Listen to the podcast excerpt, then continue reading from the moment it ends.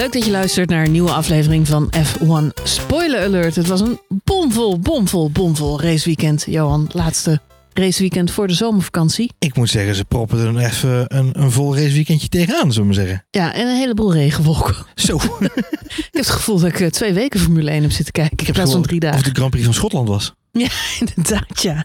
België staat er niet goed op. Maar ze hadden wel een hele leuke openingsact. Ik moet zeggen, België staat er best goed op. Altijd staat België er wel goed ja, op. Ja, Maar, het is Spa, dus eh, sowieso natuurlijk een van de mooiste racebanen ter wereld. maar jij zei terecht al in onze preview, Ja, hebben ze dat hele circus naar voren getrokken. Vanwege het mooie weer. Hebben we alsnog overal donderwolken. ja het, is, eh, het houdt niet over. Zeg houdt maar. niet over, Voor, voor het weer moet je niet eh, die kant op gaan. de, de maar, kalender eh, staat voor volgend jaar al vast. Dus we kunnen er volgend jaar, maar misschien dat ze dan toch misschien dan weer kan kiezen voor augustus. Ja, ik las deze week ook dat de campings in Zandvoort nog niet zijn uitverkocht, Johan. Oh, Dus, en ik kreeg tot, wat is het, een paar weken geleden nog melding dat er nog kaarten beschikbaar waren. dat is opvallend. Dat vind ik opvallend, ja. Ja. En eh, ik kan dat alleen maar uitleggen eh, omdat Zandvoort dit jaar in de zomervakantie valt voor een aantal mensen. Jazeker. Met name de regio waar het om gaat. Waar het om gaat. Want het, ja, het valt gewoon in de één na laatste week. Ja, van de regio Noord dan in dit geval. Ja. Ja, Dan niet de dus eh, gaat, ja, maar dat kan voor sommige mensen toch natuurlijk doorslaggevend zijn om dan niet te Ja. gaan, omdat ze gewoon nog op vakantie Zeker, zijn. ja. Dus eh, ik, ik denk dat Zandvoort niet helemaal misschien happy is met deze datum. ja. Mhm. En ik denk dat Spa misschien ook niet helemaal handig is, gezien het feit dat het toch wel gewoon regent. Ja, en, en, en nogmaals, de, de. Zo Van, van mij mogen ze nog wel een beetje husselen in die volgorde. Ja, maar gaat het volgend, voor volgend jaar niet meer gebeuren? Nee, dat staat al natuurlijk vast. bekendgemaakt. Dat weet, Dus ik, dat weet ik. Goed, we moeten niet zo, eh, niet zo negatief beginnen. Want we hebben, we hebben een, eh, een, een, een, een vol, maar ook een leuk eh, raceweekend achter de boeg. ja, we moesten wel geduldig zijn. We moesten wel geduldig zijn. En uiteindelijk wint eh, Max Verstappen. Het is een soort... Maar dat eh, wisten we. Ja, 90 minuten voetbal. En uiteindelijk, uite- aan het einde dan winnen de Duitsers altijd. Eh, dat staat van tevoren wel eh, min of meer vast. Dat weten we inmiddels. Ehm, maar desalniettemin eh, ja, is er genoeg eh, te bespreken. We doen een Toto Eh, Wolfje gewoon voor deze even uitzending. Een Toto Wolfje. Nee, Toto, eh, Toto Wolf heeft na afloop van de race eh, in, in België gezegd... laten we gewoon Formule 1 eh Max Verstappen gewoon wegstrepen nu. En als we dan kijken naar de rest van het kampioenschap... is het een fantastisch spannend seizoen. Ja, daar we- heeft hij wel gelijk. Dus gewoon als je, hij zegt gewoon als je Max... Hij zegt, ja, het is jaloersmakend om te zien. ja, als, we nou gewoon even, als we nou gewoon een beetje door de wimpers heen kijken... en we kijken niet in die eerste plek... hebben we een trekseizoen. Ja, daar heb je helemaal gelijk. Wat trouwens ook jaloersmakend is voor de mensen die denken: wat, eh, wat krekelt het daar eh, lekker op Ja, de achtergrond? Of, of kabbelt. Hebben ze een nieuwe soundboard eh, in de studio en zetten ze de crickets op, omdat er niet zo heel veel te melden valt. Nee, dat is het niet. Maar jaloersmakend is dat wij nog steeds op vakantie zijn. Ja. Dus op een hele mooie plek in, in, in Noord-Italië. Da- daar waar de tennisballen van Hagel niet vielen. Nee, waar de Deze tennisballen en waar de modderstromen ook niet. De modderstromen eh, ook niet zijn? Nee, nee, Nee, we worden aan alle kanten geappt door mensen die zeggen: leven jullie nog? Zijn jullie nog? Maar Ja. op de een of andere manier gaat het tot nu toe eh, gelukkig eh, Going goed. strong. Ja. Going strong. Maar eh, ja, mocht je last hebben van krekels, dan, eh, dan klopt dat. Ja. Want eh, er zijn echt levende krekels hier. ja, of hier schuin achter mij een zwembad. het zwembad. wat- ja, wat een, doorcijpelt. een levend zwembad. Dus mocht je gedurende de uitzending naar het toilet moeten, dan kan het Ja, ook zijn dat door het dat zwembad. daardoor komt. Door het Italiaanse zwembad die op de achtergrond. En we hebben nieuwe buren. Moeten we misschien voor de vaste luisteraars ook nog even melden. Voor de, voor de harde kern die Ja, al jaren kern. met ons mee op vakantie gaat. Ja, we hebben nieuwe buren. Het zijn Amerikanen En, Spa- en Spanjaarden. en Spanjaarden. Ja. Maar geen Dus- Formule 1 fans. Nee, het zijn geen Formule 1. We zijn altijd de enige die met het laptopje op schoot eh, hier in de tuin eh, de Formule 1 aan het kijken zijn. Ja. Het Maar- levert wel vreemde, vreemde blik op van iedereen. Zo, wat zitten ze weer? Ja. Zijn die twee gekkies die de hele tijd achter die laptop zitten. Nee, de, de Spanjaarden die zitten op dit moment heel gezellig met z'n allen op het, eh, op het terras buiten. Met de Spaanse televisie op standje, standje Stand- gehoorapparaat. Ja. Ja, dus, eh, dus die volgen de Spaanse soaps, eh, denk ik, weet ik niet. Terwijl ze ook eh, luidruchtig aan het discussiëren zijn. Over het leven. Ja. Ja. De Amerikanen boven ons die hebben twee puberzoons en twee puberdochters, volgens Ja. mij. De puberdochters kwamen net nog even zwemmen. En daarna kwamen de puberzoons uiteraard ook nog even een plonsje maken in het Ja. zwembad. Dus het kan zomaar zo zijn dat we de uitzending eh, stilleggen. straks eh, stilleggen. Omdat er weer... eh, Omdat we weer een TikTok-dansje we moeten hebben doen. met inmiddels al eh, drie keer uitgesteld vanwege alle, alle buren lawaai. alle, alle We hebben ook alle plekken onderzocht waar we alternatief op eh, hadden kunnen nemen. Maar dat eh galmt als een gek. Dus eh, sorry jongens, Ja. jullie zitten echt eh, ja, vast aan de krekels. En de... Tot zover deze detour. Ja, nou ja ik, ik schets even een beeld, Johan. Ja, heel goed. schets even een beeld. Geeft een er zijn meer mensen op vakantie. Nee, eens. Het is even ook om in die vakantiestemming te komen. Ja. Het is de, Goed de vakantie. eh, misschien Goed moeten we ook eh, Italiaans muziekje Zal, eronder zal ik moet, monteren. moet ik iets van een holiday eh, remix rondzetten? Ja, je gewoon Michael iets, iets of weet eh, volaren of zo. Weet je, Of iets Volare, iets waarvan je. Hm. lekker in de sfeer komt als je nu We gaan even kijken. vertrekt. Zo. Ja. Goed, we gaan terug naar Spa. Ja, want daar, ehm, daar was het voor veel mensen ook vakantie en een eh, lang raceweekend.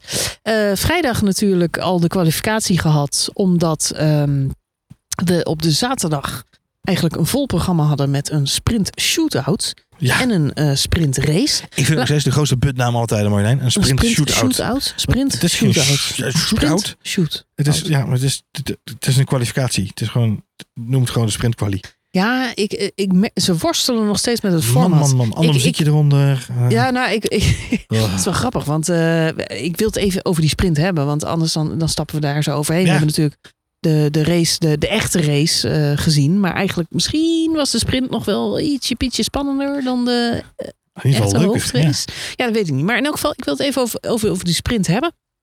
Maar de sprint had natuurlijk, een beetje op de zaken vooruitlopend, had een leuke uitslag. Ja. Leuk podium zou je willen zeggen. Maar het was geen podium. Ehm, maar ik kan me herinneren, toen ze met die sprints begonnen, Ja, eh, was dat een heel gedoetje. zeker.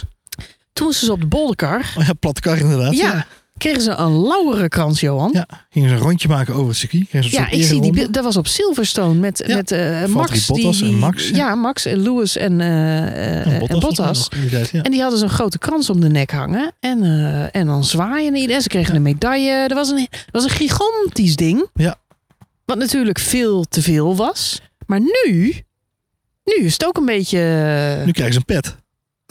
Ja, je, ik weet niet wat. Ze krijgen een pet en ze krijgen een soort. eh, ja, wat is het? Een plaquette of zo? Ja, ik weet het ook niet. Kan ik in het geval niet stuk. Ik Dus vind het dat wel, ik vind het wel heel grappig dat dit, dit weekend was Mario Isola van, van Pirelli was degene die dan het bandje mocht uitreiken bij de kwalificatie voor de, voor Mhm. de snelste kwalificatietijd voor de pole position. Maar hij was ook degene die op zaterdag de spetterpet mocht uitreiken. ja, dat is, dat is wat dan een beetje sneu was. gelijk wat je bedoelt. Want er, ja. werd gelijk, er werd gelijk ook zo'n momentje van, Ja. alsof het zo'n bandje was. Maar ja, je, je, zag, je zag Max ook kijken. Zo van, ja, fuck, ja, spetterpet. hij overwoog even onze pet af te zetten. En Ja. toen zei toen toch niet. nee, toch maar niet. Nee, ja, toch. ik ga niet met de spetterpet Nee. Ga weg met je spetterpet. Precies. Maar ik moet zeggen, ja goed, het, het hoort natuurlijk bij de sport. Het wordt allemaal eh, als een gek eh, gesponsord aan alle kanten. Ja, Ik heb ook erg gelachen om alle cruise. eh, de hoofdsponsor van, van, van deze race was natuurlijk een, een cruise maatschappij.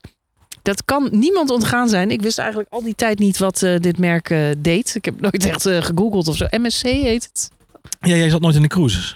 Nee, ik ben niet zo van de cruises. Niet? Nou, Oké, nou goed. Helaas voor alle mensen die nu naar ons luisteren terwijl ze op cruise zijn. Maar eh, nee. Wij zijn er niet van. Nee. Nee, ik ben niet van de cruises. Maar ehm, ik wist niet wat het was, MSC. Maar dat werd dit weekend eindelijk heel, heel, heel erg duidelijk.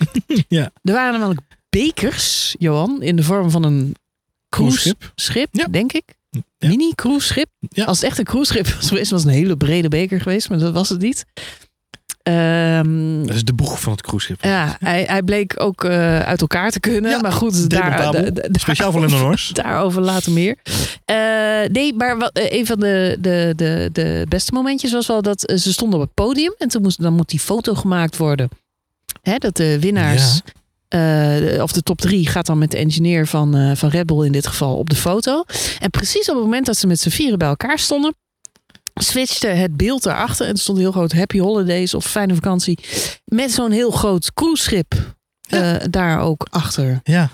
Het was allemaal... Ja, moet je- laten we dan vooropstellen dat we blij mogen zijn dat de race niet gesponsord werd door Dela.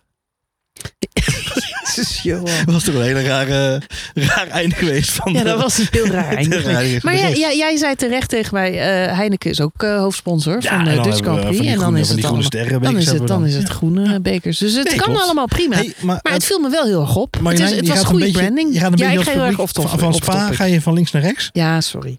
Ik, we gaan even terug Jij naar wilde het de, over de sprint hebben. de sprint. Ja, de sprintrace. Nou ja, eh, vertel jij. Wat vond je van de sprintrace? We hebben er lang op moeten wachten, Johan. Nou, de grap is, eh, we, hebben lang moeten wachten, dat sowieso. We hebben natuurlijk al een beetje in Oostenrijk gezien dat dat sprintformat wel Mhm. een beetje eh, zijn vorm begint te vinden. En dat we langzaam maar zeker in Oostenrijk al moesten toegeven. Oh, het was misschien toch wel heel erg leuk, zo'n sprintrace. En zo'n kwalificatie op vrijdag in plaats van een vrije training. En op zaterdagochtend een kwalificatie in plaats van een derde vrije training. En dan op zaterdag al een klein raceje. Het was eigenlijk wel een soort van... Oké, dat moesten we schoorvoetend een beetje toegeven in Oostenrijk. Ja, dit weekend zeker voor eh, als je een McLaren-fan bent, dit weekend, was het natuurlijk wel echt heel erg leuk om die sprint shootout en, en die sprint race te zien. Want wat deden die McLaren's het lekker. En ja, ik heb toch wel weer plezier gehad van de sprintrace. Uh, ja, eens. Nee, uh, het, wat de sprint natuurlijk erg spannend maakte, was die opdrogende baan. Ja. Uh, en dat speelde bij de shootout uh, s ochtends ook al mee. Wat ik uh, zo sneu vond, is dat het eigenlijk na de shootout lange tijd droog is geweest. Volgens mij de hele middag zo'n beetje. En wij dachten dat de sprint al om half vijf begon, geloof ik. Dus wij zaten er om Ja. half vijf helemaal klaar voor. Eh, toen begon het nog, het begon pas om vijf uur. En precies om vijf uur begon het uiteraard te regenen. regenen. Dus zaten we nog, eh, wat is het, 35 minuten langer te wachten. Maar het is dus de hele middag is die baan opgedroogd na die shootout. En op het moment dat ze eindelijk weer zouden beginnen, begon het weer eh, te regenen. En, en dan wordt de start dus uitgesteld. Ja. Dit is dus wel een thema wat zich herhaalt. Ik zag ook al online artikelen eh, voorbij komen. Dat het wel een beetje erop lijkt, Johan. eh, dat we niet meer in de regen gaan Formule 1 rijden. Nee, dat Is mijn conclusie. Ja. Als het regent. We hadden het er in de, in de voorbeschouwing eh, vorige week Ja, nog ja, over. Eh, Hockenheim, een van onze persoonlijke hoogtepunten. Brazilië 2016, een van onze hoogtepunten. Ga, gaat het niet meer gebeuren? Ja, die kans Of, is er wel. of, hangt, het, of hangt het echt samen met, met Spa en de, de, de gevoeligheid natuurlijk en gevaar ook van, de, van deze baan in eh, natte Nou ja, ik, omstandigheden? denk, ik denk zicht is een belangrijke. Eh, maar je ziet ook veel stilstaand water op banen. Eh, ik denk dat dat zo de elementen zijn waar ze naar zullen gaan kijken. Er is duidelijk een keuze gemaakt naar aanleiding van eh, de, de ontwikkeling van de afgelopen twee jaar. zeker natuurlijk op Spa. Maar gewoon in het algemeen onder regenomstandigheden. Veiligheid moet een stapje omhoog. De sport is constant bezig om zich te verbeteren in de veiligheid. Dat hebben ze nu besloten wat in de regen te gaan doen. We hebben eh, ook, zeker de vastluisteraars van onze show en de echte de, de fans die het online volgen, hebben natuurlijk ook al de eerste schetsen en, eh, en, en tests voorbij zien komen van eh, de zogenaamde wielkappen. Hè, waarbij ze Mm. dus sp- spat, sp- spatborden achter de banden gaan zetten om die zichtbaarheid te verhogen. Mhm. Ehm, ja, we hadden het in de voorbeschouwing al even over. Dat is eigenlijk het grootste risico. Ehm, gecombineerd met, is naast stilstaand water. eh want aquaplaning, en dat gebeurde eh, vanochtend eh, tijdens de, de F3-race al. een klein beetje stilstaand water op een, op een baan. En, en in de F3 glijdt daar gewoon een auto, die schiet daar gewoon op door. En, en is gewoon de controle kwijt. En is het gewoon een crash. En gelukkig een, minimale crash, nou dat vooropstellen. Maar het feit dat er gewoon een plasje water ervoor kan zorgen dat een auto natuurlijk eh, compleet oncontroleerbaar is. Ja, dat zorgt ervoor, gecombineerd met die slechte zichtbaarheid, dat er hele gevaarlijke situaties ontstaan. Nou, en dat, weet je, de effecten daarvan hebben we gezien de afgelopen jaren. De- eigenlijk begon het al bij Jules Bianchi. Daar ging het al natuurlijk helemaal eh, eh, mis. En, en, en, Suzuka. eh Suzuka Ook in de inderdaad. En en nu eh, met de laatste twee ongelukken op Spa. Dat, dat culmineert nu in, in de situatie dat de FIA gewoon zegt... misschien moeten we er wel voor kiezen om niet in de extreme natte omstandigheden de baan op te gaan. En dan zeggen de coureurs terecht... waarom hebben we dan nog extreme wetbanden nodig? Want Nou, dat is het punt. Want uiteindelijk wilde niemand op die extreme wet eh, starten. Maar dat werd wel verplicht gesteld. Dan krijg je de gekke situatie dat natuurlijk iedereen ehm, eh, gelijk die, eh, die pits inrijdt. Max zei na afloop, ja, ik deed dat niet.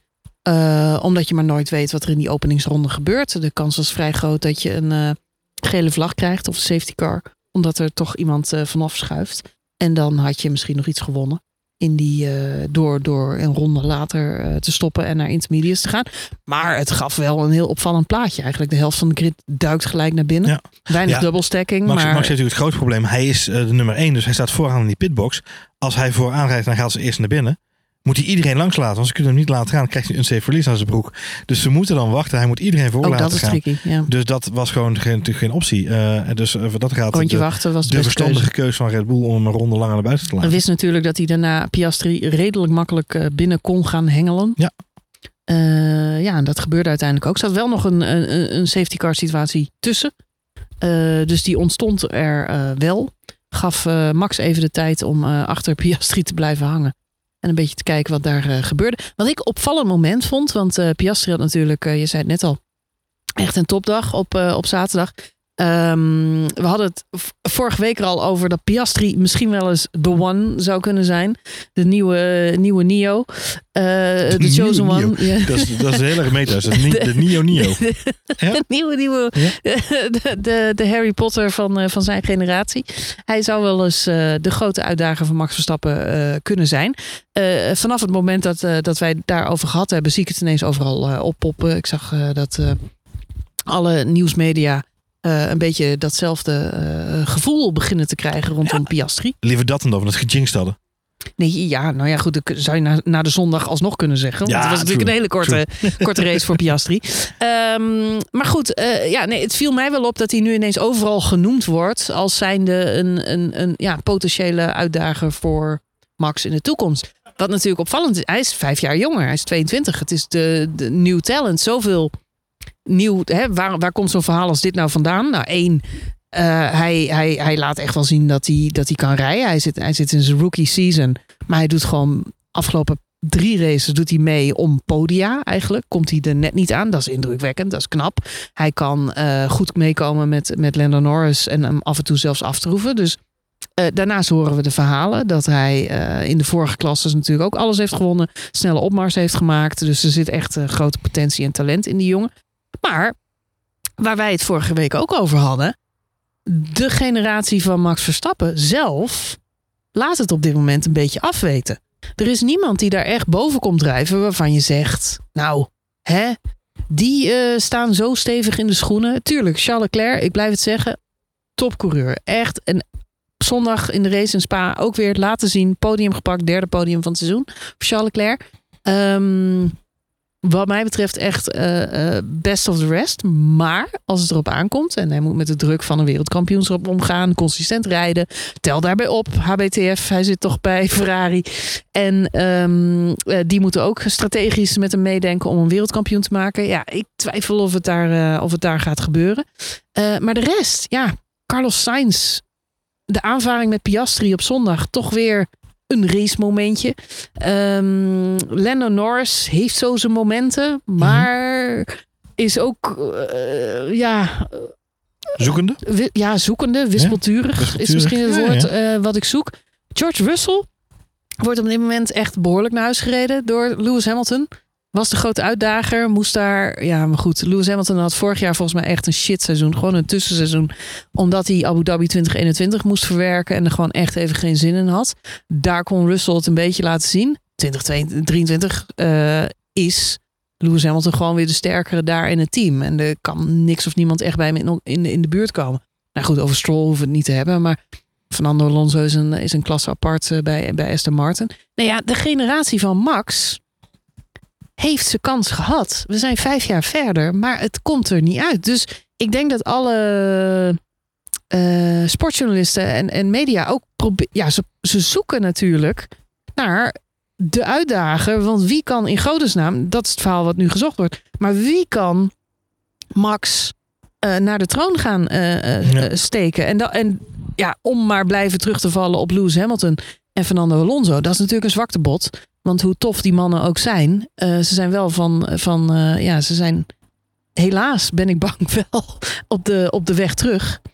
En niet meer bij machten om, eh, om er echt voor te gaan. Het moeilijke hiervan, eh, ik ben het met je eens hoor, dat het zo is dat zeker die, eh, de generatie heeft de lichting eh, Albon, Russell, Norris, Leclerc lopen intussen een aantal jaren natuurlijk alweer mee in sport. Echter, en dat is een hele grote en belangrijke echter in deze sport, is het materiaal doet er ook toe. En wat je ziet bij Lando Norris, zeker bij Lando Norris de afgelopen eh, weken, eh, met twee podiumplekken natuurlijk eh, als beloning, is het zodra die auto in orde, in is, doet die mensen ineens mee, weer mee om de top drie plekken. Ik denk dat dat wel een groot verschil is. Kijk, de enige die op dit moment zou kunnen zijn, je zou kunnen zeggen, oké, die zit in een materiaal waar die hoger mee zou kunnen eindigen, omdat hij Hè, zijn teamgenoot laat dat zien. Lewis Hamilton, George Russell. En dan zou je zeggen, George Russell is iemand die in principe in een redelijk stabiele auto zit. In principe de derde auto van, of de derde of de vierde auto van het kampioenschap op dit moment. Eh, dat was de McLaren tot op drie races geleden dus nog niet. Hè. Nu intussen wel goede upgrades gedaan. En de Aston Martin heeft ook upgrades gehad, maar die hadden een verkeerd effect. Dus die zijn afgezakt in het kampioenschap. Uh, hebben ze ook toegegeven dit weekend overigens. Um, maar kijk naar Lennon Norris. Even pak Lennon Norris zijn progressie in de afgelopen eh, weken in de, in de geüpdate McLaren. En dan denk ik dat je ze niet zomaar mag uitvlakken. Uh, het verhaal is wel dat deze mensen wel, deze, de, alle drie deze of vier deze coureurs, doen jarenlange ervaring op. En ik, ik vind uh, Lennon Norris een goed voorbeeld van de afgelopen weken. Die laat zien dat je een stijgende lijn kunt pakken binnen een topteam. En ineens doet hij mee met de podiumplekken. Maar kijk eens naar Alexander Albon. Die bij Red Bull afgeschreven was. En bij Williams nu gewoon laat zien. Dat hij hartstikke goed kan rijden. En zelfs zo'n uh, zo'n zeepkist als, uh, als de Williams. Alhoewel die al een stuk beter is dan vorig jaar natuurlijk. met, die, met die Williams al een aantal keren gewoon in de punt is geëindigd. en gemiddeld geloof ik 17 seconden voorrijdt op zijn teamgenoot. per race. Het verschil tussen uh, Sargent en, en Albon gemiddeld per race is 17 seconden. Ah. Dus, dus weet je, die jongens, ze, ze, kunnen hartstikke goed rijden. Um, nou ja, dat, maar dat en ik denk, uh, wat ik, ik bedoel niet te zeggen dat ik niet vind dat die gasten kunnen rijden, want dat kunnen ze, uh, ja, het zijn sowieso, het zijn de 20, misschien 18 beste, uh, formule, beste autocoureurs ter wereld die in de Formule 1 rijden. Dus, dus maar, maar jouw, ja. jouw redenatie volgend. Stel nou dat ze allemaal in een. dat je ze allemaal naast in de stoel van pres zou zetten. Ja. Zouden ze dan uh, het max het leven zuur kunnen maken? Uh, nou ja, dat is eigenlijk het punt wat ik wilde gaan maken. Dat um, al deze coureurs zijn hartstikke goed, maar ze spelen ander, eigenlijk een ander spelletje dan Max Verstappen. Het is alsof ze aan een andere sport doen. En de sport waar zij aan doen, is een raceweekend zo goed mogelijk doorkomen. En als ze bij machten zijn en inderdaad wat jij zegt, een goede auto hebben, uh, strijden om het podium. Of in sommige gevallen om de punten.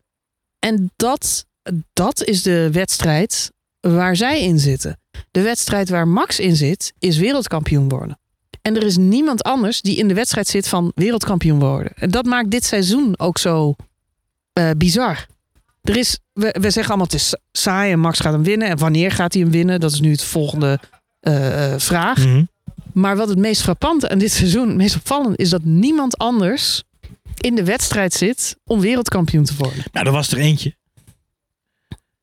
Maar Perez. Die, heeft... die, dacht dat hij in die wedstrijd die dacht, zat, Johan. Die dacht dat hij er maar zat. de uitspraken van Perez um, waren dapper, omdat hij in elk geval aangaf dat hij uh, mee wilde doen aan, aan die andere competitie, aan, aan die wedstrijd. Er zijn er niet veel die dat hebben durven doen dit seizoen. Het was in elk geval een bold move van Perez. Maar ze ma ja, het maakt ook wel duidelijk dat um, uh, niema niemand zit in die categorie. Maar denk jij, denk jij dat dan al deze mensen die net noemt, ja. maar eigenlijk alle 20 coureurs zou ik wel kunnen zeggen, zijn die allemaal gaan testen in Bahrein? En daarna het eerste raceweekend hebben ze gezegd: Nee, we gaan nu allemaal een andere droom in dan Max of een andere stap in dan Max Verstappen en Red Bull? Uh, nee. Nou, weet je wat, wat leuk is? Ik ben op, we, zijn, we zijn op vakantie, dus ik, ik ben boeken aan het lezen. Op dit moment lees ik een boek over uh, topsporters. En um, hoe topsporters in elkaar zitten, wat hun drijft en uh, hoe, hoe, hoe ze hun sport benaderen. En toevallig las ik vanmiddag een, een hoofdstuk en dat ging over hoe je als sporter, als topsporter, altijd moet blijven geloven in het feit dat er iets beter kan. Um, als je dat niet zou doen, dan zou je namelijk toegeven aan defeat, aan verlies. Dus als topsporter ben je altijd bezig met al direct na een wedstrijd, wat kan er beter? En in het geval van een Formule 1 coureur zoek je het dus in, wat had ik zelf beter kunnen doen? Waar had ik de lijn beter kunnen pakken? Waar had uh, de rembalans anders gekund? Welke bandenkeuze hadden we de strategie anders moeten doen? En dat is natuurlijk het mooie aan Formule 1. Het is een sport waar niet één aspect anders had gekund. Het is niet een roeiwedstrijd of een, of een, voetbalwedstrijd van 90 minuten waar dingen niet op de juiste manier op zijn plek vallen. Het is een sport waarin je aan alle kanten nog kunt uh, uh, tweaken en allerlei knopjes nog kunt draaien. En ik denk dat dat alle 19 andere coureurs op dit moment op de benen houdt.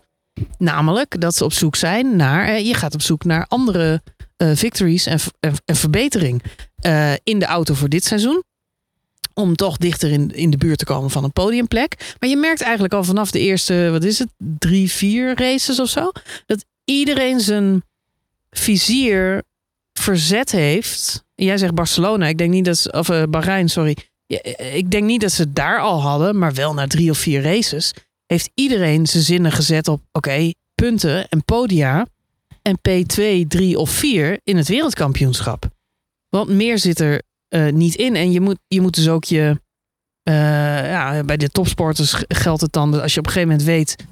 Ik kan niet voor goud gaan, want er is iemand in mijn categorie zo uh, machtig dat er bijna niet aan te komen is. Dan ga je voor brons of voor zilver. Dat, dan is dat je volgende doel. Ja. En daar ga je voor werken. En dat zie ik dit seizoen gebeuren. gebeuren. Iedereen werkt voor podia. Voor misschien nou ja, ik zou, zou, zou willen zeggen raceoverwinningen. Maar Max wint er tien op rij. Dus ik, eh, ja, ik, op dit moment gaan ze voor podia en voor punten. Kijk, nou is het natuurlijk wel zo, als je hardloper bent en je moet tegen Usain Bolt lopen, Mhm. dan ben je zelf in control over die missie. Mhm. Ik denk wel dat je niet moet wegstrepen dat eh, in deze sport je ook afhankelijk bent van de missie van een team. Mhm. Ja, we hebben deze, dit weekend ook veel team eh heisa gezien. Absoluut. Ehm, niet bij Red Bull, maar wel bij andere teams. Ehm, eh, maar teams kiezen er ook voor om die strategie aan te passen. Dus we- Mhm. ik denk dat de keuze die jij nu omschrijft. Ik, ik begrijp wat je bedoelt hoor. Maar ik denk dat het vooral een keuze is van een, van een team. En niet zozeer van de coureur. Ik denk dat al die jongens waar we het over hadden. en Alle twintig jongens op de baan. Uiteindelijk. Zelfs Logan Sargent en, eh, eh, en eh, eh, Daniel Ricciardo die net terug is. ehm, daar zitten omdat ze voor overwinningen willen strijden. Dat is waar ze voor gaan. Volle bak overwinningen. Klopt. En alles wat daaronder komt, zien ze dan wel. Dat is, dat is mijn gevoel wel echt. Ehm, maar als je zegt, ze hebben hun vizier bijgesteld omdat ze zich realiseren dat ze niet voor de overwinning kunnen gaan. Ja, dat is de welbekende zin van Charles Leclerc. Die zegt, we have still a lot to do because, before we can reach Red Bull. Dat is de welbekende mediazin die ze zichzelf hebben Ah, aangeleerd dat- om daarmee om te gaan. Ja, nee, klopt. Maar, dat, maar dat, is, dat, is, ja, dat is de evolutie van een seizoen. Maar dat, kijk, ik denk dat als je fast forward naar 2024, Mhm. Max pakt die titel en, en daar gaan we het niet meer over hebben. Want laten we inderdaad, zoals Toto Wolf zegt en een hoop andere mensen, laten we eens kijken wat er daaronder allemaal gebeurt in de Formule 1. Want het is rete spannend. Maar goed, volgend jaar uh, gelijk om gelijk kappen beginnen we weer op nul, soort van. Ehm, ben ik wel benieuwd of wat jij nu zegt, of dan die jongens inderdaad uh, uh, dan ook alweer een andere soort wedstrijd spelen. Ik denk het namelijk niet. Ik denk dat ze allemaal weer met dezelfde uh, geresette brain, geresette hersenpan in die auto stappen en zeggen we willen gewoon voor kampioenschappen gaan. En we willen met oh, dat, dat, dat denk ik wel. Knokken. Alleen de reden dat we het hier over hadden, dat was natuurlijk dat um, zitten er coureurs bij op dit moment die kunnen gaan voor een wereldkampioenschap. En het vervelende voor de hele generatie van Max is dat zij de kans niet krijgen om die ervaring op te doen. Zij spelen nooit een WK-finale. Dat is een beetje eh, waar zij mee zitten. Charles Leclerc is heel even in de buurt geweest. Nou, wat zeg ik, heel even. Jij zei in de vorige uitzending: Ferrari heeft de afgelopen 4,5 jaar uh, zeven Grand Prix gewonnen. Ja, ja, ja. Ik heb het even teruggezocht, maar Charles Leclerc heeft vijf Grand Prix gewonnen, Johan. Vijf. Mm -hmm. In zijn hele carrière, vijf. Dat is weinig. Mm -hmm. Als je, die is niet in de buurt geweest van strijden voor een echt wereldkampioenschap. De enige mannen die dat ooit hebben kunnen doen, dat waren Lewis Hamilton, die hem ook gewonnen heeft. Dat waren Fernando Alonso, die hem ook gewonnen heeft. Vettel is weg. Bottas heeft misschien, net als Perez, in het begin nog... Ik denk dat Bottas nog dichterbij is geweest in het begin van het seizoen dan Perez nu. Perez heeft wel echt een hele slechte stint erop zitten. Jawel, maar laten we, laten we, dan, het, laten we dan de tijdlijn goed in perspectief zetten. En ons realiseren dat we aan het begin zijn van een nieuwe, van een nieuwe tijdperk van de Formule 1, hè, 2022. Met nieuwe coureurs? Nee, met oh. nieuwe regels. Ja. Uh, Lewis Hamilton was in de Mercedes verschrikkelijk dominant aan het begin van het, uh, van het hybride tijdperk. Hè, de, de, de Mercedes overstap die hij maakte vanuit McLaren. Uh, zij waren die jaren verschrikkelijk dominant. Zeker de eerste paar jaar dat ze die regels echt goed in de, onder de knie hadden bij Mercedes, was hij eigenlijk net zo dominant als Max nu is. En aan het einde van die stint was Max 2019, maar met name 2020, 2021, 2021 natuurlijk als, als uitkomst uh, titel gepakt, uh, was hij degene die om die, strijd, om, om die plekken kon gaan strijden.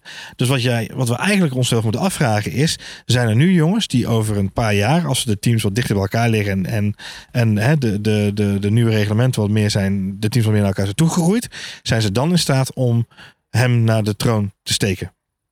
Is dat een goede uitdrukking? De troon steken? Geen idee. Dat is volgens mij de uitdrukking. Maar je moet mij niet vragen naar uitdrukking, want daar ben ik zo slecht in. Maar eh, ja, ik, ik, ik hoor wat je zegt. En ik zit ondertussen in mijn hoofd even terug te denken aan eh, Lewis Hamilton en de stint die hij gemaakt heeft. En de uitdagers die hij had. Op de een of andere manier heb ik het seizoen met Vettel nog heel erg.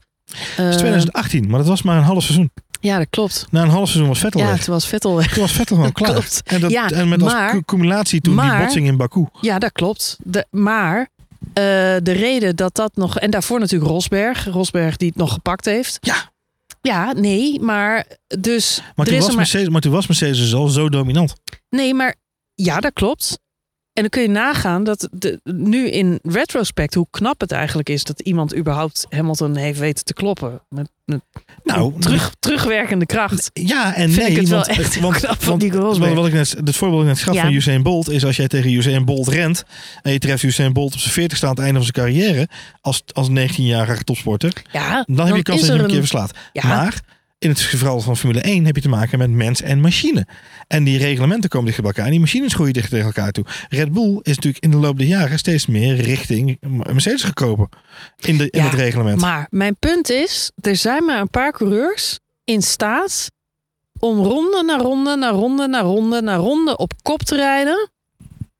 En als een machine door te trekken. En dat, hier hadden wij het vijf, zes jaar geleden over. Je heeft, op, Max maakte furoren eh, doordat hij zo'n goede inhaler was. Eh, en omdat hij gewoon ehm, eh, ja, le- leuke races wegzet. Toen hadden wij het er in deze podcast al over. Is hij ook in staat, als hij straks echt in een goede auto zit, om gewoon aan kop te rijden? Of, zoals vandaag, op een zesde plek te starten, of laatste te starten, naar voren toe te rijden en dan de race uit te rijden, geen fouten te maken en hem gewoon over de streep te trekken. Dat was, dat was een, een, een twijfel die we hadden, die we nog niet wisten. Nou ja, de afgelopen drie, vier jaar twijfelt niemand daar maar weer over. Want als iemand bijna geen fouten maakt, eh, dan is het Max Verstappen. Ja, hooguit dat momentje vandaag op, op, op Radion, wat natuurlijk kwam hè, even een klein beetje natte baan, eh, eh, had hem deze race kunnen kosten. Eh, dus de kleine foutjes zijn er natuurlijk wel. Eh, we zagen het ook in de eh, kwalificatie, waar hij met hakken over de sloot eh, eh, Q3 eh, haalde. Ook omdat hij zelf een foutje maakte in zijn snelle ronde en track limits overschrijdt. Daardoor mist hij eigenlijk zijn bankerlap. Moet hij ronde koelen? Heeft hij alleen nog maar zijn laatste ronde? Had hij verkeer, geloof ik, viel tegen. hem hakken over de sloot door. Dus Max maakt ook echt wel nog zijn kleine foutjes. Alleen gelukkig voor hem zijn ze nooit eh, bepalend voor de uitkomst van een race. En dat, en dat is wat ik bedoel. Zijn er andere coureurs die in staat zijn om als een machine op kop te rijden? Zo saai als dat het is. Ja. Gewoon elke. Ik zat vandaag weer naar de rondetijden van Max te kijken. 51-4, 51-4, 51-4, 51-4, 51-5. 51. Weet je, hij, je hoort wel op de boordradio de eh, eh, gesprekken die hij met GP heeft. Van Max doet nou eens rustig aan en bla bla bla. Maar om heel eerlijk te zijn, als je naar zijn rondetijden kijkt. Max rijdt gewoon, gewoon als een robot, zoals hij altijd rijdt. Ik snap GP wel, want er was geen reden om risico te nemen. Ehm, maar in wezen eh, rijdt hij gewoon zoals hij altijd rijdt. Ik kan 51-4 rijden, dus ik rij gewoon 51-4. En die rode band gaat dat prima volhouden. Wat was het? 14 ronden of zo moest hij er geloof ik op doen. Mhm. Nou, en eh, waarom zou ik eh, langzamer gaan rijden? Bij, er was ook een foto op Instagram, ik weet niet of je het gezien hebt, maar dan zag je de banden na de sprintrace, de intermediates. intermediates, ja, ja. Ja, en hoe die eh, versleten waren. En dan zetten ze een Max-band naast die van, wat was het, Piastri, Piastri Perez, en eh, Gasly. Gasly. Ja. Ja, dan zie je dat die van Max het minste te lijden heeft gehad. Ja. En dat vond ik dus ook het opvallende momentje. Want even dan terug naar Piastri. Want is Piastri dan degene hè, die het misschien zou kunnen? Het is ineens het verhaal. Eh, Max zat natuurlijk een tijdje achter die, eh, die Piastri eh, rond te kijken. Zeker bij die ehm, safety car situatie. Eh ik kreeg toen over de boordradio onder andere het bericht... eh, Piastri, zijn voorband is al, eh, is al aan gort. Ja. Of ja, die, dus hij is niet helemaal op toppen van zijn kunnen. Dus je moet hem makkelijk kunnen pakken. Waarop Max reageerde met: Ja, he's drifting all over the place. En dat vond ik toch wel een veelzeggende opmerking van Max. In die zin, dat hij nooit zo heel snel laat merken wat hij van de driver skills van andere rijders vindt. En in dit geval was het toch een beetje zo van, eh, eh, ja, ze, eh, Piastri eh, maakt, ook, maakt ook wel zijn foutjes. Nou ja, hij- het was meer dat hij en dat, die, dat legde ja, die bloot met die, opmerking. hij zei gewoon keurig die bandenslijtage zie je terug in zijn rijgedrag. Ja. Ja, exact. Dus dat was wel even de, de meester die de apprentice terecht wees daar. Nou ja, kijk, bij eh, Piastri geldt hetzelfde als wat we bij Max zeiden in 2016, 2017 eh, eh, en ook in 2015, dus debuutjaar natuurlijk. Is, ik, we moeten het gaan zien of je het kan als een robot rijden. Dat Hij, weten we hij komt er mij wel als een robot over. maar hij, hij, misschien is dat het- hij misschien is dat het, Ja, Johan. precies. Hij is niet allemaal zo popiopie. Hij heeft geen eigen kledinglijn. Hij, Nog niet. Ja. Nee, maar ik vind Piastri gewoon eigenlijk net als Max. En dat, daarom, hè, ik zag op de race en allerlei sites zag ik al voorbij komen van is Piastri de nieuwe Max Verstappen? Ik snap de parallel wel. Want het is eigenlijk gewoon een doodzaaie gast. Met weinig capsones. Die de sport binnenkomt. En in zijn rookie season eigenlijk meteen al mooie dingen laat zien. Eh, en zich verder een beetje gedijst houdt. Hij is ook eh, in die zin mediageniek. Dat hij ehm, ja, gewoon niet zo uitgesproken is. Nee. Eh, incidentje met Sainz vandaag. eh, laat hij zich achter, achteraf ook eh, over uit dat het een racing incident was. Nou, het mooie van Piastri vind ik wel dat hij eigenlijk altijd bezig is om dan ook te zeggen dat hij daar wel misschien een foutje gemaakt heeft. Dat hij er zelf nou even Ja. moet kijken wat hij ervan kan leren. Het contrast met, met een Verstappen, of ja, het is, heel wel dat hij veel meer zelfreflectie toont in de Mhm, vorm van ik weet ook dat ik mezelf niet moet zeggen ik had ik deed er helemaal niks mis en het is allemaal jullie fout. Dus Hij doet me het beste denken aan Russell toen hij bij Williams begon. Ja. Gewoon niet te veel eh, opvallen, rondjes rijden, ervaring opdoen in de sport. En dan op een gegeven moment, na twee of drie jaar, dan moet het gaan komen. Hè? Dan, moet, dan moet maar het is de eerste rookie sinds overwinningen 2013 die op een podium eindigt in een, eh, in een Formule 1 ja, event. podium, podium, podium. Ja, dus geen podium. er is geen platte kar meer, Johan. Geen lauwe krans, Er is geen lauwe krans, er is geen fles melk. plakje. Er is geen Kaasplankje. eh, ja, er is helemaal niks. Een knuffel van, eh, van, de, van de voorzitter van de VIA. Een knuffel van... Nou, daar zit je helemaal niet op te En een, en een spetterpet dat je goed doet. Hij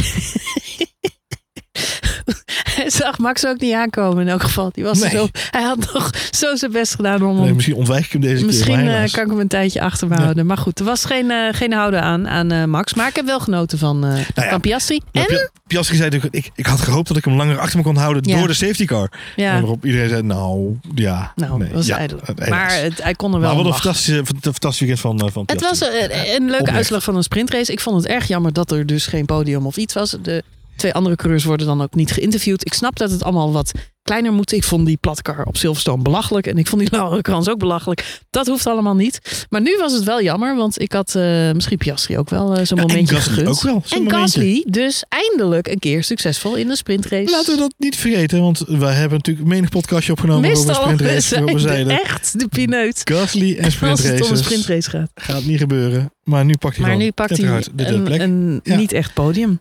En sowieso een topweekend voor Gasly. Eh goeie, goede Ja, goed ook. weekend, maar helaas net geen punt op de zondag. Nee, Elfde. bij de punten inderdaad. Ja. Maar, eh, maar wel lang meegestreden daarom. En eh, ik denk dat in een, in, in een situatie waarin hij nu zit met zijn team. Ja, alleen maar een positief signaal naar de buitenwereld dat je zo kunt presteren. Ik vind het echt, echt heel tof. En ik vind die derde plek ook echt helemaal, helemaal wel verdiend. Ja. Ja, eens. Nog heel even terug naar die crash tussen Sainz en Piastri in de hoofdrace. Carlos, yes. Ehm Sainz eh zei na afloop dat het echt eh, Piastri zijn eh, fout Ja, was. naïeve actie vond dit. Ja. Ik vind als jouw band zeg maar lokt en je komt met piepende bandjes, De apex kom, je- kom je ja. gewoon keihard daar naar binnen sturen. Dan, dan heb je zelf ook natuurlijk wel een aandeel in de situatie, toch? Ja, Max Verstappen zei het heel goed na afloop in een interview. Die zei joh, ik zag... eh, eh, eh, Carlos Sainz moest uitwijken voor Lewis Hamilton. Die had Lewis Hamilton eh, ging hij inhalen of wilde hij een move opdoen. eh waardoor hij moest uitwijken. Verremde zich en, eh, eh, en moest daardoor naar rechts om verdere onheil te voorkomen. Maar ja, daar zat ook een Oscar Piastri toevallig net. Eh, dus ja, wrong time, wrong place. Ehm, Max refereerde zelfs naar zijn inc- incidents eh, die hij zelf heeft meegemaakt daar. 2016 en 2019. Beide keren met de heer Rijkonen natuurlijk. En beide keren Max die daar aan de binnenkant zat. Die zich vandaag ook realiseerde ik moet daar niet zijn. Nou, Ja. Piastri had dat niet, zat daar wel. Ehm, kun je zeggen, dat is naïef van Piastri. Ik ben het daar wel een heel klein beetje mee eens met Carlos Sainz. Ja, ik vind het wel ook niet zo handig om daar... Maar je kunt niet Ja. met, eh, met een lock-up eh, de Apex insturen en denken dat het dan goed komt. Dat is ook eh, Nee. naïef van de heer Sainz. Dus niks te in onze Spaanse buren, maar ik ben het niet helemaal eens met Carlos Sainz. Die, en dat vind ik het lelijke eraan, dit ook op het sociale medium platform formerly known as Twitter eh, deelt eh, in een tweetje met eh, ja de actie van cut. Oscar was nogal naïef met andere woorden de rookie fucked up en ik kon er niks aan doen ja dat vind ik echt ja dat vind ik gewoon lelijk Ja, daar ben ik met je eens. Dat is, dat is niet chic. Dat deed zelfs Rijkonen niet toen hij het daar aan de stok kreeg met, met Max. Dat Nee, was het weekend. maakte eh, nergens woorden aan vuil. Dus nee, dat was tevens het weekend dat eh, Antoine Hubert natuurlijk daar eh, om het laatste leven wel, ja. ja, ja. was gekomen. En eh, ik kan me herinneren dat volgens mij zowel Max als Kimi Räikkönen blij waren om in de auto naar huis te stappen en eh, afscheid te nemen. Maar eh, je hebt wel gelijk dat je aan Max kunt zien dat hij van dat soort incidenten geleerd heeft. Ja. En nu eh, duidelijk de, buiten, de buitenkant van de baan opzoekt. En eh, uit de buurt blijft van al dit soort De- gedoe. Dat heeft hij echt heel vaak meegemaakt. Het valt me nu op dat als hij ergens anders moet starten, hij daar echt mijlenver omheen stuurt. Alla een Vettel of normaal gesproken een Kimi Räikkönen die daar ook eh, goed mee goed in is. Ja. Alonso vind ik daar ook. Ja, gewoon alle ervaren coureurs. Ja. eh, eh, ja, vermijden die drukte. Dus laten we hopen dat het voor Piastri een leerzame ervaring was die hem in de toekomst nog van pas gaat komen. Ehm, ja, even dan naar Hamilton. Die had natuurlijk een akfietje met de heer Perez tijdens de sprintrace. Kreeg Ja. daar ook een vijf seconden penalty eh, voor. Was dat een terechte penalty, vinden wij? Ik vind van wel. Jij vindt van wel. Jij vond van niet. Ja, ik twijfel een beetje. Ik, eh, ik kan me wel vinden in de uitleg van de stewards. Eh opdrogende baan, waar we het net al even over hadden in de sprintrace natuurlijk. Lewis en Perez vet in gevecht. Mooi gevecht om te zien. En normaal gesproken gaat het eigenlijk best wel goed tussen die twee altijd. In dit geval kiest Lewis Hamilton ervoor om in de bocht, voordat ze elkaar raken, net iets te scherp in te sturen over de curbs van, van de bocht. Daardoor komt hij in een omstuursituatie terecht. En zie je dat hij eh, eh, ja, eigenlijk eh, als een soort noodgreep nog wel probeert weg te sturen. Maar hij stuurt eigenlijk gewoon in op, op Perez. onbewust, maar het gebeurt wel. Daar raakt hij de sidepot van Perez mee. Gat aan de sidepot waar je u tegen zegt. Ehm Stewart zeggen na afloop ook gewoon... hij had de kans om het daar slimmer aan te pakken. Hij had beter moeten weten. En daardoor, hij neemt het risico en daardoor creëert hij het ongeluk. En daar kan ik me wel in vinden. En dan is een 5 seconden penalty terecht. Eh, ja, zuur omdat het een racing incident is. Want dat is het in principe wel. Maar ja, onderaan de streep wel eens. Had daar gewoon het risico niet hoeven te nemen. Ja, ik vind wel ook dat eh Perez in dit soort situaties altijd een hoop eh, risico neemt. Aan de ene kant kun je zeggen, we zien weer de eh Perez waarvoor die is aangenomen. De Minister of Defense is, is back, zeg maar. De straatvechter die die is, zal niet zomaar iemand laten passeren op de baan. Nee, En daar hebben we hem eh, natuurlijk ook hard voor nodig. Tenminste, als je team eh, Max Verstappen bent. Dus ehm, ja, eh, een goede actie. Wat, eh, Perez maakt zich daar ook wel breed. Hij zal er nooit... nee kijk, zomaar iemand langs laten. Vandaar dat ik twijfel. Dat ik denk, ja, het is ook wel een beetje racing incidenten zijn. Allebei met de ellebogen naar buiten Ja, er was rijden Perez daar. natuurlijk veel aan gelegen om dit weekend ook na, in navolging van eh, Hongarije vorige week natuurlijk het, statement door te trekken van, Ja. van dat weekend. Dus hij maakt zich daar wel extre- extre- extreem wat breder inderdaad. Maar eh, niet van die aard dat het, eh, het contact ge- verantwoord is. En dat, nou, nogmaals, ik denk dat daar wel terecht is dat daar niet van naar gekeken wordt. En dan kun je zeggen wel of geen penalty. Ja, ik denk dat het een, goed is dat er een penalty voor gegeven wordt. Omdat het een signaal afgeeft. Niet alleen naar Hamilton, maar ook gewoon aan andere coureurs. Dat je je bent bezig met een gevecht over meerdere schijven. Het gaat niet alleen maar over de stuuractie aan zich, maar ook over de stappen die je daarvoor neemt. Maar heb je alles daarvoor gedaan om te voorkomen dat het een ongeluk wordt? Nou, Ja, dat in dit geval. Het maakte wel een, eh, een, een, een, ja, een, span, een extra spannend moment tijdens die, eh, die sprintrace. Dat, eh, dat daar nog enige fitty werd uitgevochten. Daar hebben we in elk geval van genoten. Overal vind ik wel trouwens, we noemden het straks ook al, maar dat Hamilton echt aan een sterk seizoen bezig is. Rijdt Russell toch wel behoorlijk naar huis, is Ja, mijn de weg conclusie. omhoog gevonden.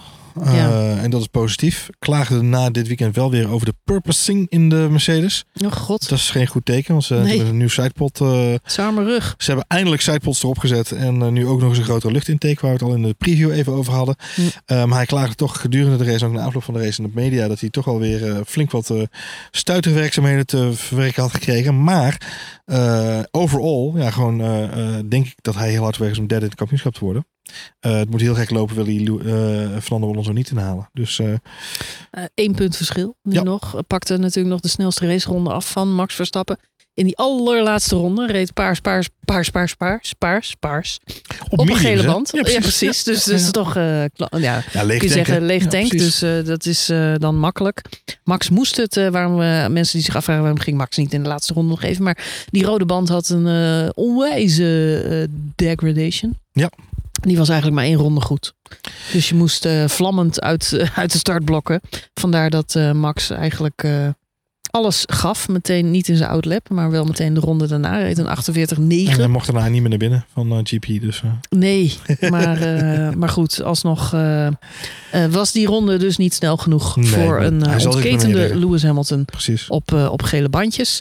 Eh, had Red Bull niet zo heel veel aan kunnen doen, had Max niet zo heel veel aan kunnen doen. Alonso wel, Alonso had het gat niet zo hoog Ja, moeten precies. laten oplopen. Maar dat goed, is blame Fernando. Ja. die Aston Martin die gaat voor geen meter. En hij eh, werd dit weekend ook nog eh, 42. Ik kan me voorstellen dat dat toch ook wel een beetje erin hakt. Op Dus, dat om zich eh, heen. Ja, dat is een optelsommetje. Slagroomtaart en een slechte auto. Schoon. Reken maar uit. Dus dat, eh, dat eh, was niet Nee, eh van anders weekend. Maar wel 4 en 5. Hè? Ik had het podium niet goed. Maar Hamilton en Alonso wel 4 en Nee, 5. true, Johan, als je de twee tussenuit haalt, dan, Dan, dan ben je er dan hadden ja. ze gewoon een Als je po- gewoon Ze hadden wel een goed weekend. Wil ik Nee, toch wel opvallend net al even aangestipt. Hè? Dit weekend ook eh, door teambaas van Aston Martin verteld. Ja. ja. Eh, Aston Martin had wat upgrades meegebracht eh, een aantal races geleden. maar die hadden helaas een averechts effect op de auto. Oh Dat shit. was niet helemaal wat ze bedacht hadden. De effecten die ze op de baan zagen waren toch anders dan ze op de windtunnel gezien hadden. Ach jee. Dus eh, ja, of, of een stukje windtunnel calibratie opnieuw uitvoeren. Eh, maar goed, ze hebben in ieder geval die, eh, die aanpassingen deels moeten terugdraaien.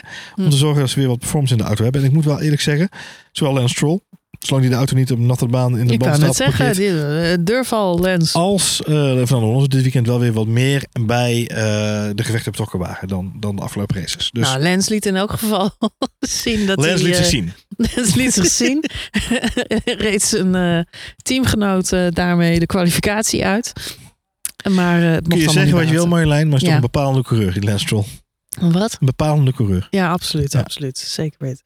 Goed. eh Aston Martin eh, hebben we het over gehad. Eh, Hamilton maakt opnieuw, ja, toch wel, vind ik, indruk als best of the rest. Wat ik daar nog over wilde zeggen is, gaan we volgend seizoen, even vooruitlopend op de zaken. Ja, we zijn gewoon. Ja. halverwege 2023, maar gaan we volgend seizoen weer de strijd Hamilton-Verstappen krijgen?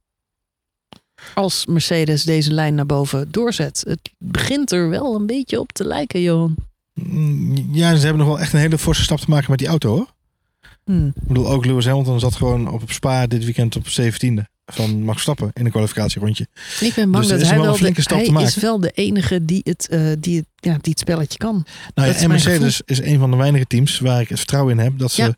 achter de schermen zulke grote Nou, updates het- kunnen het- fabriceren. Ja, klopt. Eh, nou ja, dat. Als ze de auto weer op orde krijgen en tactisch, vind ik eh, Mercedes ook nog steeds een van de allersterkste Ja, teams. kijk, onderaan de streep. Dus. ehm, Charles Leclerc is misschien wel de coureur die hem het meeste naar de, naar de troon zou kunnen steken. Echter, eh, die zit bij Ferrari. En bij Ferrari gaan ze volgende week met z'n allen op vakantie.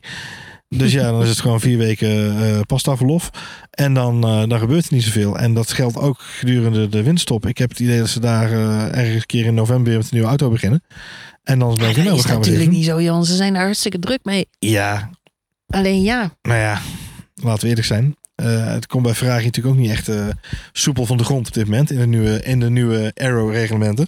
ik ben een beetje bang dat de Formule 1 pas weer spannend wordt als er echt flinke eh, line-up changes gaan komen. Als er echt dri- driver, eh, hoe noem je dat, coureurswissels komen onderling. Maar die zijn niet aanstaande. Volgens mij is iedereen zit redelijk vast. We hebben dit. Het is, het is 26 zit je- juli, het- bijna augustus, Johan. Maar waar is silly season? Er is geen silly season. Nee, die hebben we net gehad. Nick de Vries is net weg. Ja, Nick de Vries. Maar serieus, Johan. Normaal is ons vaste rubriekje. Ja. er is helemaal niks. Nee, gebeurt maar kijk, niks. De meeste coureurs liggen vast tot eind 2025. Eh, of tenminste een groot aantal van de coureurs op de, op de belangrijke plekken We liggen kunnen vast. 2024 skippen. Ehm, dus dat is wel een dingetje. De nieuwe reglementen komen erin, nieuwe motorreglementen komen erin. Er komen natuurlijk nieuwe, nieuwe fabrikanten bij vanaf 2026. Dus er is natuurlijk een heleboel wat gaat gebeuren. En, ik blijf het benadrukken, we zijn pas aan het begin van een nieuwe eh, cyclus van, van een nieuwe manier van bedenken van hoe die auto's moeten werken. Mhm. Uh, we hebben natuurlijk onze speciale aflevering gehad met, uh, met Rob Smetley onder andere.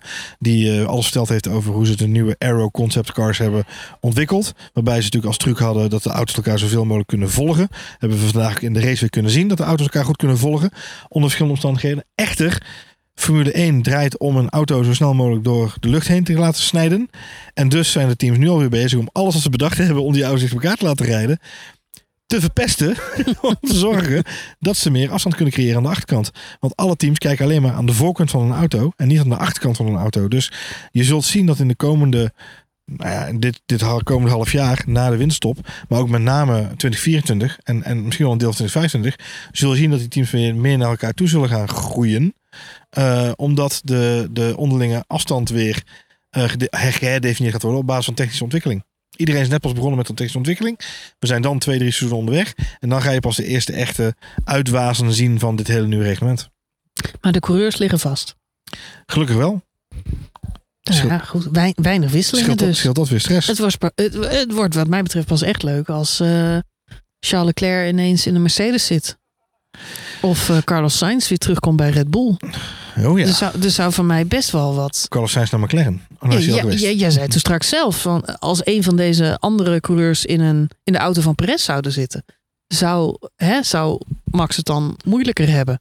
Ik denk dat er maar een paar coureurs zijn bij wie die het moeilijk zou hebben. Dat zou Lewis Hamilton zijn in dezelfde auto. Dat zou Alonso zijn in dezelfde auto. Charles Leclerc. Dat zou Charles Leclerc zijn in dezelfde auto, denk ik ook wel. Maar ja. Charles Leclerc heeft dan weer, denk ik, niet de rust, en Russell bijvoorbeeld ook niet, de rust om. Maar je weet niet hoe snel ze zo'n leren. kampioenschap. Ja, je weet niet hoe snel ze leren in een goede auto. Bij Russell weten we het intussen wel een beetje, omdat hij natuurlijk alweer even meeloopt bij Mercedes nu. Ja, dat is waar. Ehm, dus eh, daar weten we het wel een het is beetje. bij Russell, denk ik, nu achteraf wel een beetje. Die heeft bij Williams zo weinig brokken gemaakt. Mhm. En zo solide gereden. dat hij al zijn brokken nu nog moet maken of zo. Misschien. Dat is, dan is nog geen eh, wat dat ja, misschien eh, doet Piastri dat dan toch beter. Door, door vandaag even met Hm, misschien. Carlos Sainz de strijd Hij op heeft te in ieder geval een zoeken. keer zijn ervaring gehad. Ja. Ja, dat bedoel ik inderdaad. Ja. Heeft ze ervaring gehad. Goed, ehm, nou heel even kort nog Max Verstappen. Die had natuurlijk ook de laatste werkdag voor zijn zomervakantie. Wilde graag afsluiten, denk ik, met one hell of oude Volvus. Eh 22 seconden voorsprong op zijn eh, teamgenoot. Dat is niet niks. Dat is genoeg om een hele pitstop te maken. Dat wilde hij eigenlijk ook, maar dat mocht niet van zijn team, snap ik wel. Hij was winnaar van de sprintrace. Pole position in de sprint. Pole position in de hoofdrace. Had net geen snelste ronde te pakken. Startte uiteindelijk vanaf de zesde plek vanwege een, eh, een gearbox eh, penalty. Moest vijf plekken terug. En wint de Grand Prix alsnog. De headlines, Johan, spreken voor zich. Ja. Max Verstappen declasseert. Checo Perez vanaf plek 6 wint de race met 22 seconden voorsprong. Ja, ik denk dat Perez toch een stuk minder vrolijk op vakantie gaat. Ja, maar Alhoewel Perez, hij blij zal zijn dat hij weer op het podium staat. Perez heeft natuurlijk dit meegemaakt in Miami. En die heeft Max vanaf P14 of P15 zien komen. Ehm, Dus hij, hij, hij snapt het wel. Hij, Nee, zou hij er vrede mee hebben de- nu? Nou ja, misschien. Hopelijk. Eh, want dat zou hem voor hem ook makkelijker maken. Maar, eh, je ziet gewoon vandaag ook, en volgens mij zei jij het zelf al, eh, ook aan het begin van de uitzending. ehm, Max rijdt stabiel rondjes 1,50 en Sergio Perez rijdt gewoon stabiel rondje 1,51. Uh, ten eerste, eh Checo Perez is een stuk minder stabiel. Eén. Twee, eh, zet de banden na afloop naast elkaar. En dan zie je het verschil in hoe ze hun banden gemanaged Volgens hebben. mij is het grote verschil als je de boordradio terugluistert van de communicatie met de, met de, met de, de engineers. En we hebben veel gelachen dit weekend, eh, of misschien ook wel een beetje gehuild, om de communicatie tussen Max en GP, hè, Gian, Mhm. Giampiero. Ehm, de engineer van, van Perez, Hugh Bird. En dan moet je zeggen, dat schrijf je huge, huge Bird. Dus Mhm. Geen grote vogel. Uh, maar de, de engineer van Perez, en dat is het grote verschil, is Max die is aan het bekvechten met Giampiero. En die, die krijgt van GP te horen, doe nou eens rustig aan met die banden. Gast, doe, nou- eh, serieus, deze banden kunnen lekker mee als je een beetje rustig in rijdt. Wat doe jij hier? Ik doe zo'n outlap. Nou, dat kan echt niet hoor. Het is net, net, net een bickering, uh, een, een, een, een vechtend stel, die twee. Mhm. Nou, hoe doe jij nou? Die banden kunnen hartstikke lang mee. Dat is een manier van communiceren. Dat zijn twee dat is een engineer en een, en, een, en een coureur die elkaar tarten om tot het maximale resultaat te komen. Mhm. En dan heb je de boordcommunicatie, de, de onboardcommunicatie met, met uh, uh, Hubert en, en Sergio Perez. En dat is eigenlijk van het moment dat hij die nieuwe banden onder zijn auto zet. Oké, okay, Sergio, rustig aan. Manage je banden. Sergio, manage je banden. Nee, Sergio, rustiger. Rustiger, Sergio. Nee. Maar dat wordt niet uitgezonden. Nog rustiger, Sergio. Ja, nee, je moet echt beter. Ja, nu manage je goed. Nu gaat het goed. Hij is constant bezig om te coachen, om zijn banden te managen. Oh ja? Terwijl Max Verstappen gewoon zoiets heeft. Mijn banden managen. Ik krijg gewoon zelf al. Ik weet, ik ga gewoon rijden. Ik zie wat er gebeurt. Ja, maar er valt ook niks te managen. Zie je hoe die 41, 4. E, sorry, 51, 4. 51, 4. 51, 4. 51, 4. Dit, en dan op een setje nieuwe SOS 1,48. Ja, ja de 48,9 ja. op zijn eerste de, flying lap. En daarna duikt hij gewoon keurig. Weer naar de 1,50's, ja. Ja, en dan de 1,1. En uh, gewoon constant. Maar het is, het is, uh, uh, er zijn heel veel mensen die zeggen, ah, die auto ligt Perez niet. En terwijl Perez de eerste is geweest om toe te geven dat de auto's gewoon hetzelfde zijn. De, hij voelt zich comfortabel in de auto. De auto ligt hem prima. Maar de manier waarop ze samen, de manier waarop de mens nu omgaat met de, met de, met de machine, zorgt ervoor dat deze verschillen ontstaan. En die zijn gewoon groot. Punt. Ja, de verschillen zijn groot. Wat wel natuurlijk, je noemt het al, maar wat opviel is uh, dat Max echt even zijn overmacht wilde demonstreren. Ik kon wel merken dat hij, uh, uh, ja, hoe noem je dat, on fire was. Er is natuurlijk ook, er is veel aandacht voor die boordradio. Er is weinig nieuws. Ja. Dus waar hebben we het over? Spijkers wel. Over bekers die kapot gaan. En boordradio's met GP. Ik vind dat ja, vermakelijk. Maar niet echt zorgwekkend. Op wat voor manier dan ook. Maar wat mij wel een beetje opviel. Max wil heel, heel, heel graag laten zien hoe goed, goed hij is. Ook dat uh, is typisch voor een topsporter, uh, lees ik in mijn boek. Maar weet ik natuurlijk al lang. Dus ik, ik vind dat niet zo gek, moet ik zeggen. nee. En als ik dan, ja goed, en ik snap GP wel. Hè? Hij kan gewoon nog rustiger rijden. Hij hoeft geen 51-4 te rijden, terwijl de rest 54ers rijdt. Dat hoeft niet. Nee, dus maar... hij mag het nog wel rustiger aan doen. Aan de, aan de andere kant, als je naar zijn rondetijden kijkt, Max doet niks heel geks. Het is niet dat er een, een, een maniak, zeg maar, probeert te stampen en, en, en echt uh, uh, ja, als, als, als een gek ervan doorrijdt. Dus die indruk wordt nu een beetje gewekt dat, dat, dat Max Nee. echt heel wild aan het rijden is. Maar om heel eerlijk te zijn, uh, ik zie hem gewoon elke stint uh, opbouwen zoals hij dat altijd al doet. En hij heeft vertrouwen in die banden. En hij rijdt inderdaad een gat van 22 seconden, waardoor hij uh, ja, eigenlijk inderdaad nog een keer had kunnen pitten. Het is alleen niet nodig om dat punt voor die snelste ronde ook nog te pakken. Nee. Maar het is wel Max een manier om te laten zien... Uh, ik kan dit beter dan wie dan ook. En dat begrijp ik wel. Hij zoekt ook de uitdaging. Er is een uh, heel goed stuk geschreven op uh, The Athletic, de, de, het uh, sportplatform, sportjournalistiek platform, mm. door de Britse autosportjournalist Luke Smith. Die schrijft ook onder andere voor motorsport en andere platformen. Mm -hmm. Maar hij heeft op de Athletic een heel stuk geschreven over dat de boordradio's van dit weekend, waar natuurlijk die onder een vergrote vergrootglas lagen, hè, de boordradio's van Max en GP, laten gewoon zien dat, hè, dat laat heel goed zien wat de topsportcultuur is, of eigenlijk de, de, de, de drang naar perfectie binnen Red Bull door alle lagen van de organisatie heen. En ze voeren daar op elk niveau, voeren ze met elkaar een pittig gesprek. Niemand gaat daar het pittige gesprek met elkaar uit de weg om te zorgen dat ze het maximale uit een weekend halen. En uh, dat sluit heel erg aan bij uh, uh, een van de mechanics, de, de, de, de mechanic met de dreads, die, die vaak Mhm, ook in beeld is. Uh, zat laatst ook bij de Pitstop boordradio, de, pit, de, de Pitstop boordradio, de Pitstop podcast, Mhm. Amerikaanse, Britse podcast.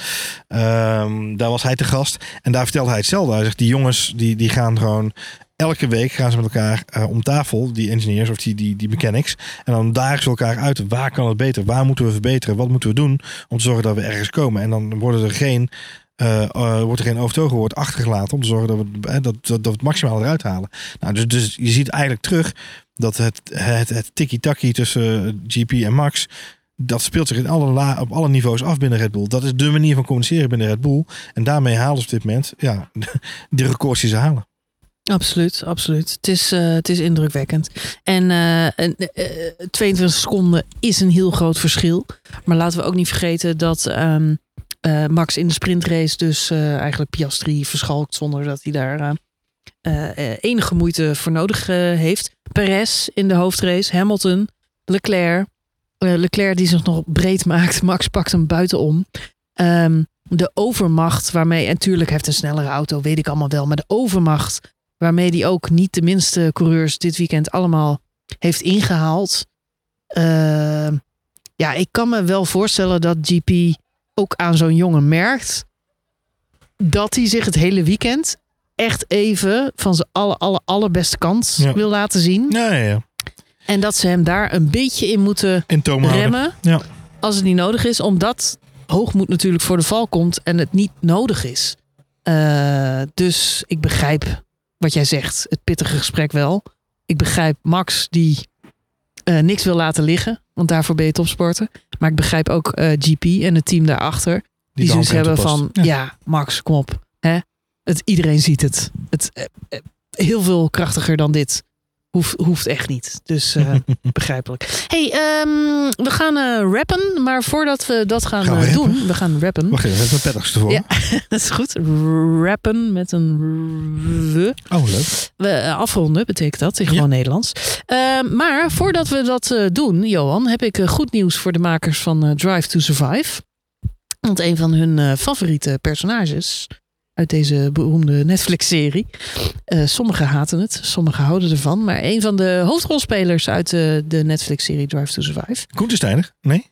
Nee, die, die is er nog gewoon, Johan. Maar er zijn eh, nou, misschien wel twee hoofdpersonen van wie we afscheid hebben moeten nemen. Maar de kans is groot dat ze binnen eh, eh, eh, nou, nu en een maand allebei gewoon weer in de Formule 1 zitten. Eentje hebben we er al terug. Dat is natuurlijk Daniel Ricciardo. Ja. Hadden we het vorige week al kort even over. Maar zijn er een beetje overheen gestapt dat hij eh, weer terug is in, gekomen in de Formule 1. Is ook nog een beetje een onzichtbare rentree, maar gaan we hem niet op afrekenen? Ja, gaan we, nee, gaan we Nee. hem niet eh, direct op afrekenen. Maar eh, wordt wel natuurlijk spannend naarmate dit seizoen verder vordert. Ja. Of hij zijn plekje ook kan behouden. Want Zeker. vallend is het wel om een senior in een junior raceteam te zitten. Nee, maar er is nog een ander hoofdpersonage. Die eh, wellicht eh, zijn eh, terugkeer gaan maken. En dat heeft alles te maken met de huidige situatie bij Alpine. Ja, Bij Alpine is het namelijk grote uittocht. wie niet weg is gezien bij Alpine. Ja, er zijn een hoop mensen gezien bij Alpine. Ja. Want zo'n beetje de hele top is daar al ontslagen. En hoed kopje af. Kopje af. Ja, gewoon een hop, tjok, Tjok, tjok, eraf. kopje eraf. Ja. Ja, en, dus we gaan ook een Drive to Survive hoofd, hoofdrolspeler verliezen. Dat is namelijk Otmar eh Safnauer. Otmar. Otmar. Ja. Die er trouwens in het laatste seizoen van die serie niet zo heel best vanaf komt. Nee, en dat mij misschien wel een beetje rond die nu al.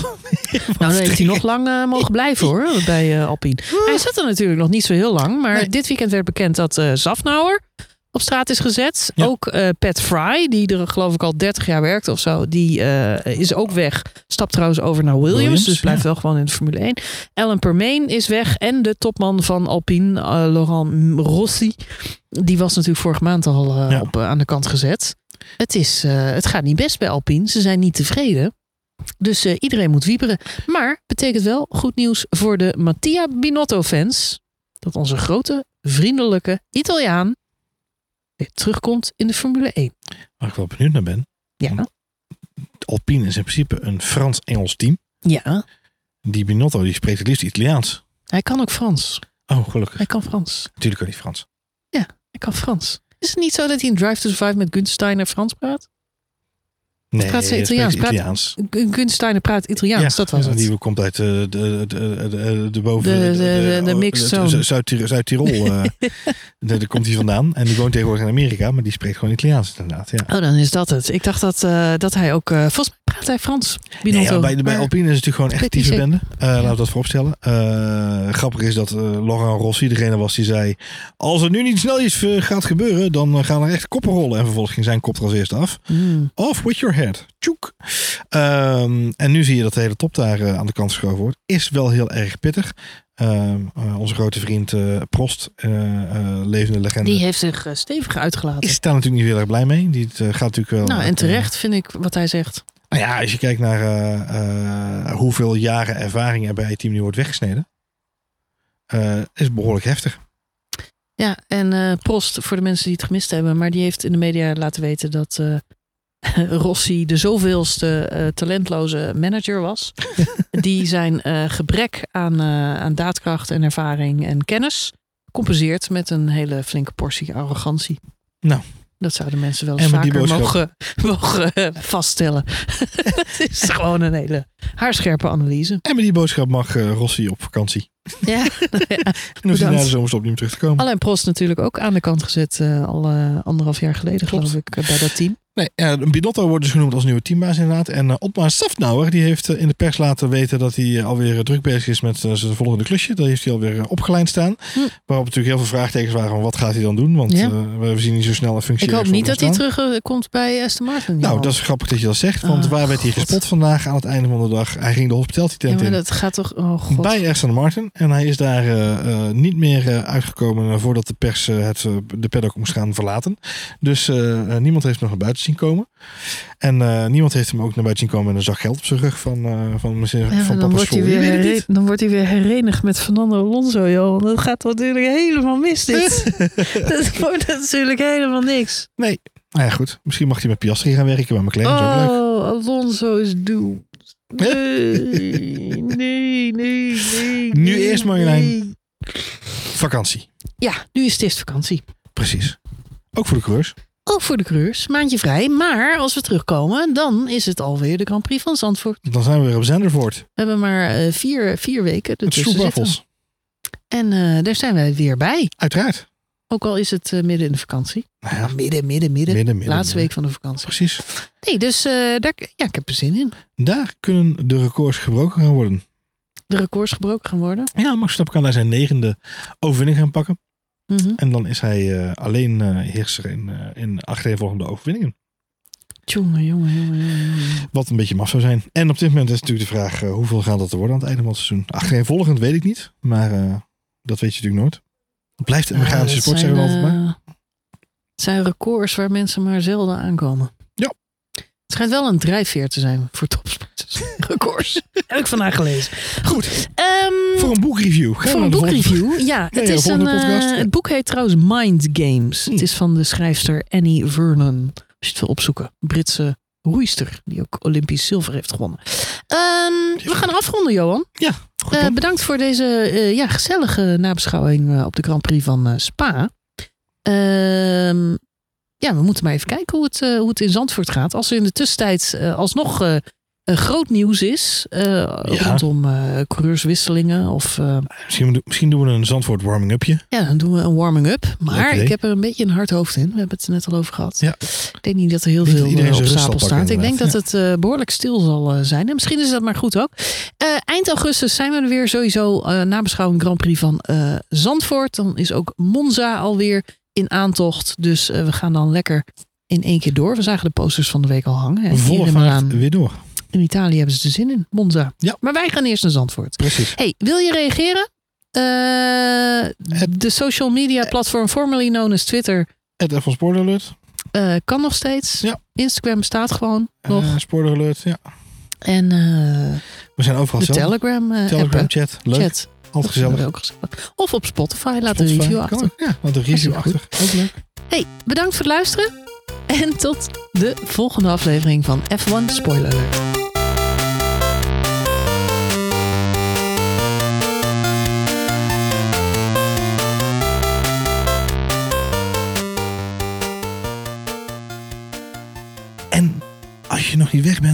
Nog een hele fijne vakantie. Dat sowieso. En als je al op weg terug bent, hoop dat je lekker opgeladen bent.